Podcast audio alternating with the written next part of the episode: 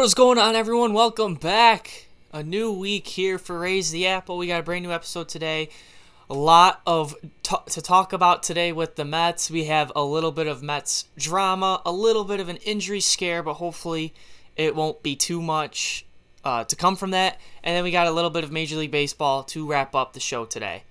So let's dive right into it. First of all, the injury scare uh, on Mother's Day on Sunday. Jacob DeGrom got the start, pitched five great innings, and then at the start of the sixth, he's out there warming up, and something wasn't right. Called the, the trainer staff and Luis Rojas out.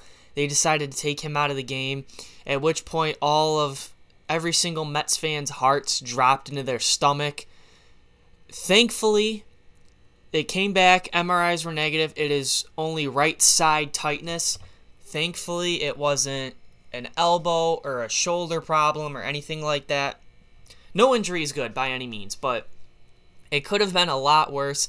There's a possibility it was related when they skipped his start last time to the right side inflammation. They think that tightness is still there.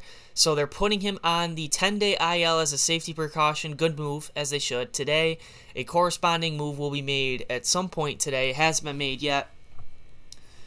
But it's okay. Thankfully, it wasn't anything much more serious. Mets have to play DeGrom with kid gloves because, like I've said before, if the Mets are going to go anywhere this year, they need DeGrom. They're not going anywhere without DeGrom.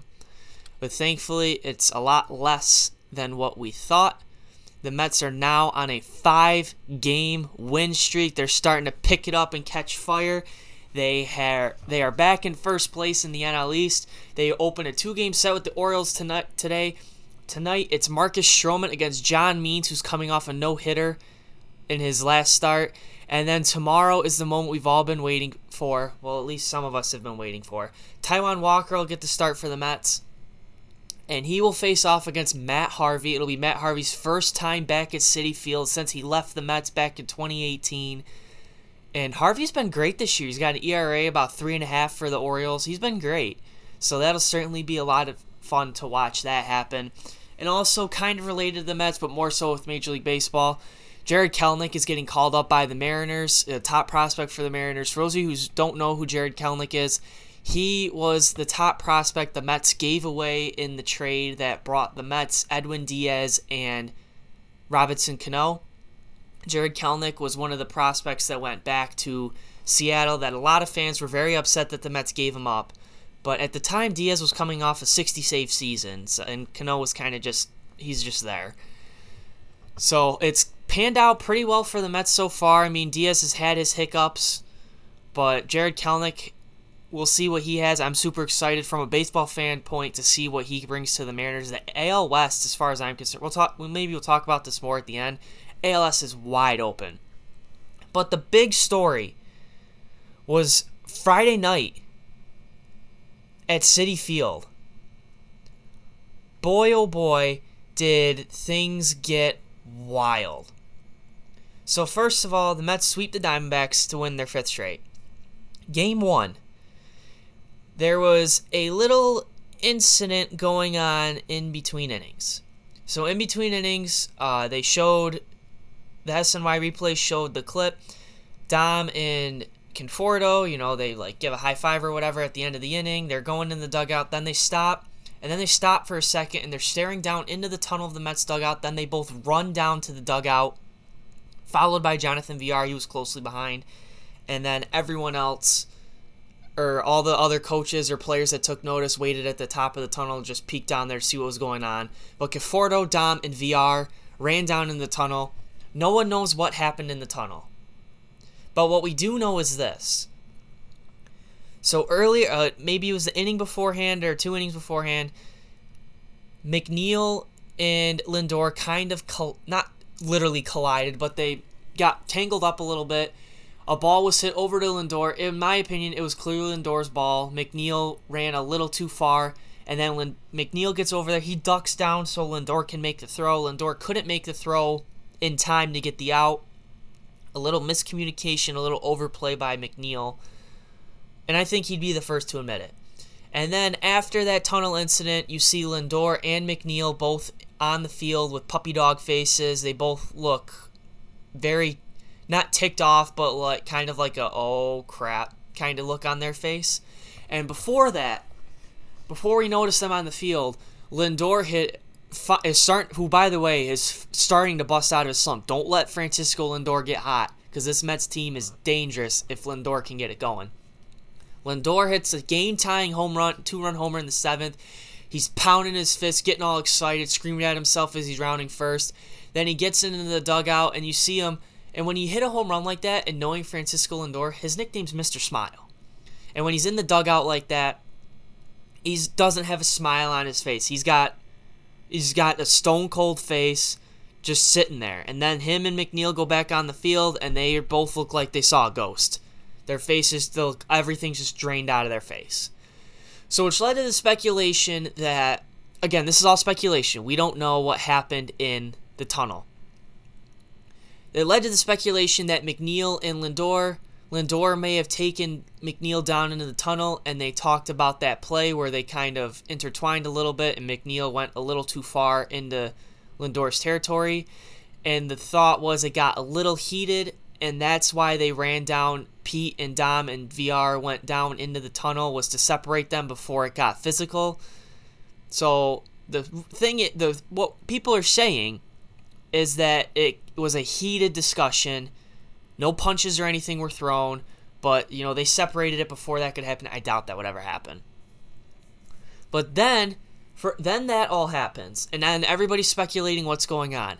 And then in the bottom of the ninth, we got a tie game, bases loaded. Patrick Mazeika, who half of Mets fans have never heard of before, comes in his second major league at bat, his first at Citi Field hits a little dinker in front of the plate that scores Pete to win the game. The shovel from I forget who was pitching for Arizona. The shovel pa- the little shovel pass with his glove to home wasn't in time. Pete scores. Mets walk off winner. Mazeika gets his jersey ripped off. Mazeika, New York icon for the rest of his career. Even if he does nothing for the rest of his career, he just made his mark with that. So then that happens. And then it on a crazy night already for the Mets with the tunnel incident and then the puppy dog faces and then Lindor not being smiling and happy after that game tying homer. You get Mazeika's walk off. And then you get to the post game press conference, which everyone was waiting for because everybody wanted to know what happened in the tunnel. Then, this is where it gets wild.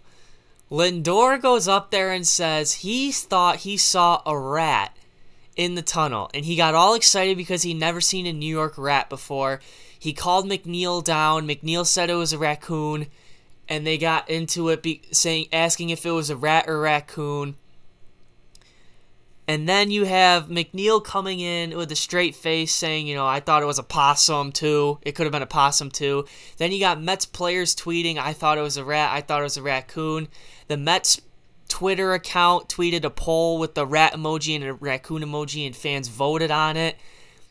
It was a wild story that no one was buying, and it was amazing that that was happening. Because Luis Rojas comes in and says, I don't know what happened. I heard something of a rat raccoon. I'm glad it's resolved. Then Zack Scott, the Mets GM, comes in and says, uh, we obviously know that that wasn't the case, but we're glad that it was resolved. He said he would have handled it differently, but he's glad it's handled and out of the way. That is one. This is in my entire life. I've been a Mets fan since my whole life, pretty much. And I, this is probably the wildest thing I've ever seen happen with the New York Mets. This has to be a top five, one of the craziest things I've ever seen happen with the Mets. And I asked my brother, I said, "What are this? What is the actual probability that Lindor is telling the truth and it was legit a raccoon versus rat argument?" Which is slim to none, but there's always a possibility that that was the case. But with all that background, all that story, long story short, they did they had they verbally or whatever got into it, got things got a little heated. They've made up. They're good now. They're trying to move on from it. They told the rat raccoon story so that way it wouldn't become a bigger deal than it needed to be. which hats off to McNeil and the Mets and Lindor for doing it that way because a lot of people were upset and saying, just tell us the full story. They don't owe us anything. They don't have to tell us every single detail that goes on. And for this incident, it's probably best that we don't know the full story. We all are under the assumption that they got into it a little bit, egos collided, they got into it a little bit, but they're good now. They don't owe us anything. They don't owe us any explanation of what happened. What they gave us, I thought was funny. I thought it brought some light to this to a prop potentially disastrous situation for the Mets from a PR standpoint. But it got the Mets fired up. It got them going. McNeil the next night hit a uh, two-run homer, and then he crosses home plate, and you see Lindor screaming "F yeah," getting all happy and excited for McNeil. So obviously those two are good now. The thing is, I can I can't speak from being in a baseball clubhouse, but I can speak from being an athlete for much of my life.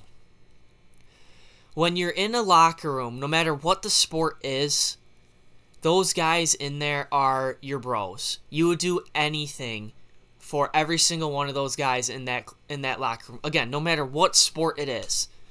There's just a special bond in the locker room among sports teams.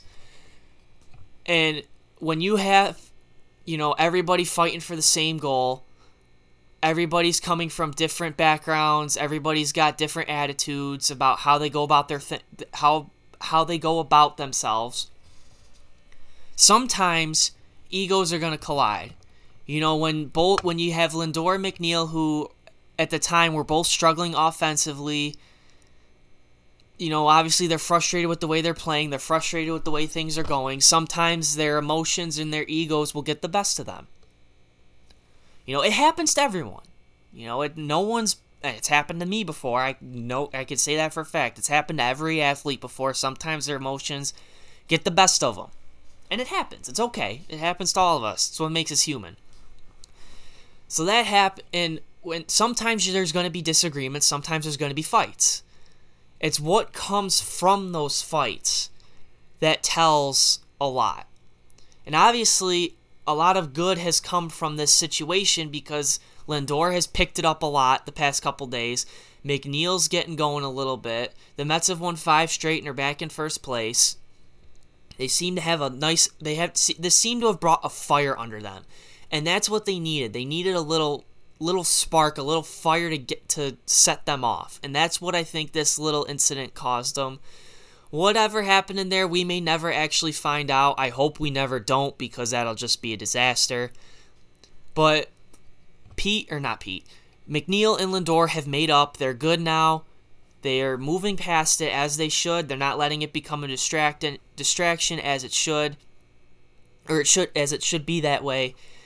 Uh, you had Zack Scott the next day saying that he personally would have handled it differently, but he's glad it's handled, so he's not going to say much more on it.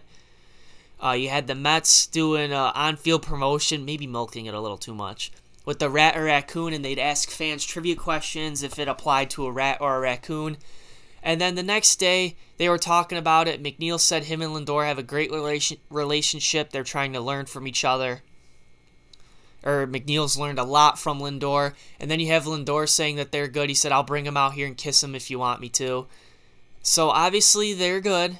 You know, they're probably annoyed with the media trying to pry and get what actually happened. But Lindor and McNeil obviously want to move past that, which is understandable. And I'm totally for that as long as they're good now. And I think they, I believe they are good. I think they want to move on from it, but the media, especially New York media, being the way it is, they're going to pry and pry until they get exactly what happened, but they're just not going to get it.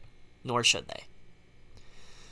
But that was a huge story. That was wild. That was, again, like I just said before, that was one of the most bizarre Mets things I've ever heard of in my life.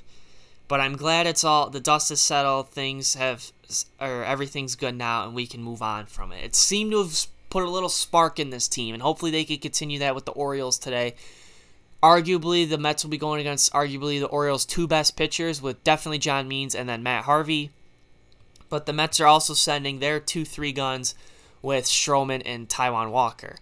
And speaking of pitching, we have a Mets injury or not injury. Well, yes, injury update. So right now, Cookie Carlos Carrasco has been placed, been moved to the 60-day IL. So the only thing that changes is they want to get him a little bit more rehab. He and Lugo are expected to come back at the end of May, and Thor is expected to come back at the beginning of June. So they're all on schedule to return as expected. Carrasco got pushed back a bit, but they they're they want to make sure Carrasco's good for the long for the whole season, so we don't have they don't have a setback with him, which is smart. Uh, so obviously that's all good. No, no, uh, po, what's the word? No, no postponements or anything like that. Everyone's on schedule to come back when they're supposed to. Uh, that's pretty much everything going on in Metland. Uh, it was a wild weekend, to say the least. It was a wild weekend. That's why we love the Mets, isn't it, though? That's why we love them. But for the rest of Major League Baseball, two things. First of all, Wade Miley threw the fourth no hitter of the year, his first career no hitter for this, and he is of the Cincinnati Reds. It is the first Reds no hitter since uh, Homer Bailey's second no hitter, which was back in 2013. Wade Miley was is kind of flown under the radar in his career in his time with Milwaukee and with Houston. He's kind of flown under the radar. He's been an innings eater. He's been quietly very, very good for the past couple years, and not many people are talking about it. I think Miley has been a great addition to that Reds rotation. I think he's a nice number three behind Sonny Gray and Luis Castillo. But the fourth no hitter of the year, this is the quickest. I read this stat. This is the fastest we've had four no hitters in a season in a hundred years. That blew my mind. That that that's that that's possible. The pitch, the offense, not just the Mets offense, offense across Major League Baseball has been so lackluster this year. But I assume when the summer comes, weather heats up, the ball will be flying a little bit more. But you know, it's it's it's kind of some it's the opposite of what we've thought. We've been thinking that it's going to be such an offensive driven sport because of home runs and taking over the game and the juice balls and all that stuff, but the pitching this year has just been so good. And the offense has just been so poor, and it just makes you wonder what's going on with all that. For how many no hitters will we end up with? Sean Manaea that same day almost also had a no hitter. He carried a perfect game into the sixth, a no hitter into the seventh. We've had a couple other guys carry no hitters into the sixth inning or later this year, so we could have had easily uh, maybe eight no hitters already this year and almost two perfect games. It's maybe scratching some people's heads a little bit, but nonetheless, congrats to Wade Miley. Still awesome to watch no matter what. A no hitter or perfect game, still awesome to watch. And then the last little bit of news for today a huge bombshell on Thursday afternoonish. The Los Angeles Angels have released Albert Pujols, and this was abs- not out of nowhere, but a huge surprise to a lot of people. Albert Pujols will go down as one of the greatest players ever in baseball. Definitely one of definitely uh, fell off a little bit in his career when he went to the Angels, but his time in Arizona, or not Arizona, wow. His time in St. Louis, he was one of, if not the best players in baseball during that time. Unbelievable. He will be a first ballot Hall of Famer. He's in the final year of his 10 year mega deal with the Angels, which is why I was surprised they let him go, is because it was the last year of his deal. I figured they wouldn't, or I figured they would have let the year play out and he wouldn't he wouldn't have re-signed in LA, but he hasn't been producing, so that's why they decided to move on. Uh, but someone, I would think someone's going to take a flyer on Pujols, maybe sign him to a minor league deal. Albert Pujols, in my opinion, deserves to go out so much better in his career than being released. He deserves to retire with a team. Uh, in my opinion, I wouldn't mind if the Cardinals maybe signed him to a minor league deal and then uh, bring him up maybe whenever throughout the year throughout the year and then um, uh, maybe in September. Bring him up, give him a proper send off.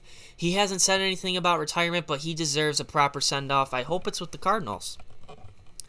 Uh, a lot of people are talking about the White Sox being a possibility because he played for Tony La Russa in St. Louis for a long time. I don't see that happening. That may be a possibility considering the big injuries with Eloy Jimenez and Luis Robert. Robert. Robert Robert. Still not sure which one it is. I probably should know that by now. But either way, I think Albert Pool a team is should take a flyer on Pujols. He deserves a much better exit than he may be getting. He doesn't deserve to be released and then be, retire like that. I hope at the very least I would like the Cardinals to sign Cardinals because that's where he's been his pretty much his whole career made a name for himself and established himself as one of the all-time greats. Maybe sign a one-day contract so he can retire as a Cardinal give him a proper the proper send off that he deserves. But that's going to wrap it up pretty much. We had the Lindor McNeil potential scuffle. Was it a rat or was it a raccoon? Uh, then we have the DeGrom injury update. Nothing serious, which is good. Uh, very, very good that it's nothing major, nothing in the elbow or shoulder. Wade Miley has the fourth no hitter of the year, and then the Angels have released Albert Pujols. The Mets are back in action tonight against the Orioles, which uh, Stroman versus John Means tonight. Taijuan Walker versus Matt Harvey tomorrow. Matt Harvey making his return to Citi Field. And now it is time for today in baseball history. Back in 2016, today, today, today in baseball history, back in 2016, Max Scherzer tied the major league mark when he struck out 20 batters in a nine-inning game, joining Roger Clemens, who did it twice, Carrie Underwood, and Randy Johnson back in 2001. I forgot to mention Randy Johnson when we talked when it was the anniversary of Kerry Wood's 20 strikeout game. Uh, I knew I mentioned I mentioned Max Scherzer doing it. I just forgot what year it was. It was a lot longer ago than I thought it was. I thought it was 2018 that happened, but it was 2016. So that's my bad. But that's a nice little throwback. Max Scherzer, who's also been who's one been one of the like the guys in this this generation of pitching when we look back when like 30 years from now when we're telling our kids or grandkids about this generation of pitching scherzer's one of those guys we're going to tell our kids about you know? We're going to tell them about the degroms the scherzers the verlanders the Greinkes, uh, the kershaws all those kind of those are the guys that we're going to be telling future generations about so that's a nice little throwback. But that's going to wrap it up for today's episode of raise the apple. Make sure you like comment share down yeah like, comment, share, subscribe down below if you're listening on YouTube. Make sure you subscribe and like and leave a review if you're listening on Apple Podcasts or Google Podcasts. And make sure you're following us on Twitter at RTA underscore pod. And we will see you guys on Thursday. Hopefully the Mets can get a keep the winning streak going, get a nice little two game sweep of the Orioles. We'll talk about Matt Harvey's return to Citi Field on Thursday. And hopefully uh, the DeGrom injury doesn't, at a later date, become something much bigger than we anticipated. That's all for today's episode of Raise the Apple. We hope you enjoyed it, and we will see you guys on Thursday. Let's go, Mets.